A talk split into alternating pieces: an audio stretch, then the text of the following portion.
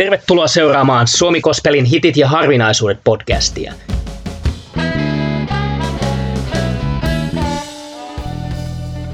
Minä olen Juha Yliaakkola, kansanraamattuseuran kaupunkityöntekijä Turusta. Ja minä olen Reijo Piippula, gospelmusiikin ystävä. Tällä kertaa vuorossa on Forssalen sinfoninen metalliyhtiö HP, joka tulee sanoista Holy Bible, eli Pyhä Raamattu. Heidän kappaleessa välittyy vahvasti Jumalan sanan vaikutus. Lähes jokainen kappale on vahvasti evankelioiva, eikä usko hävetä tai edes ujostella.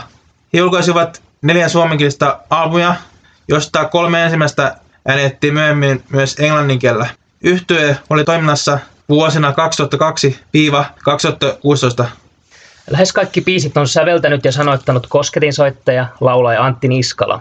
Bob on ollut toisena säveltäjänä viidessä pääkallopaikka-albumin kappaleessa. Ilo Herrassa on musiikin suunnittelussa ollut mukana kitaristi Janne Karhunen. Johanna Aaltonen oli yhtyeen pääsolisti. Hänen kaunis äänensä on varmasti yksi menestyksen syitä.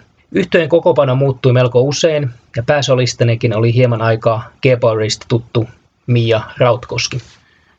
Muistan, kuinka he olivat aloitteleva yhtyö ja esittivät kappaleita uskon puolesta debyttialmiltaan. Toinen alumi Enne teki heistä suositun hengellisessä pidessä ja seuraavat kaksi Piikkilihassa ja Pääkallon paikka herättivät huomiota jopa maallisessa mediassa. Ennen ja Piikkilihassa nousivat jopa Suomen viralliselle almistan sijoille sijoilla 27 ja jälkimmäinen siellä 12. Erässä levylaarissa valitsinkin kappaleen Ilo Herrassa, joka sai hieman ristiriitaisen vastaanoton. Jotkut tykkäsivät, jotkut eivät niinkään. Olen nähnyt yhteyttä lähinnä maailmanfestarilla livenä. Juha, mitä muistoja sinulla on HPsta? HP oli varsin ilahduttava piristys Suomi Kospelin kenttään, jossa tosin oli raskaita kitarapainottoisia rockbändejä ollut, mutta tällainen, jossa on naissolisti, vähän tämmöistä sinfonista metallia, juuri siihen aikaan Nightwish oli myös suosionsa huipulla ensimmäisessä kokoonpanossa. Ja kyllä täytyy myöntää, että keikoilla tultuolta vahvasti mukana ja sanoitukset tekivät vaikutuksen. Hän tekivät myös varsin kantaanottavia tekstejä, kuten vaikka Perkeleitä biisi tai Herälle kiitos kolme, jossa käsiteltiin tuota ehtoollista ja kastetematiikkaa.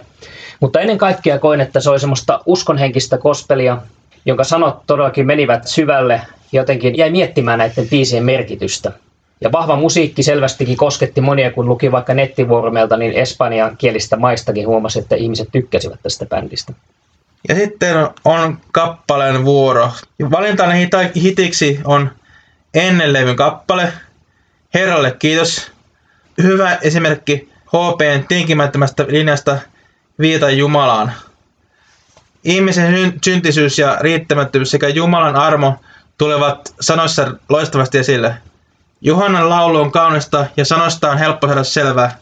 Musiikillinen inspiraatio on, on, on tullut Nightwishelta – jonka hitti Nemo käännettiin takaperin, jossa tuli sitten Omen, joka on suomennettuna ennen. Kappale on mielestäni kestänyt aikaa erinomaisesti ja tykkään siitä jopa enemmän nyt kuin ilmestys vuonna 2006. Tässä biisissä tosiaan on koko kristinuskon ja raamatun keskeisin sanoma siitä, että yksin voimme kääntää katsemme kolkata ristillä ja katsoa siellä, kun Jumalan poika on kantanut kaikki syntivelkamme meidän puolestamme Saamme nostaa kädet ylös ja sanoa tosiaan Herralle kiitos, valta ja voima. Pelastit meidät, syntiset kurjat. Kiitos kun olitte mukana kuuntelemassa tätä HP-jaksoa. Siunausta. Siunausta.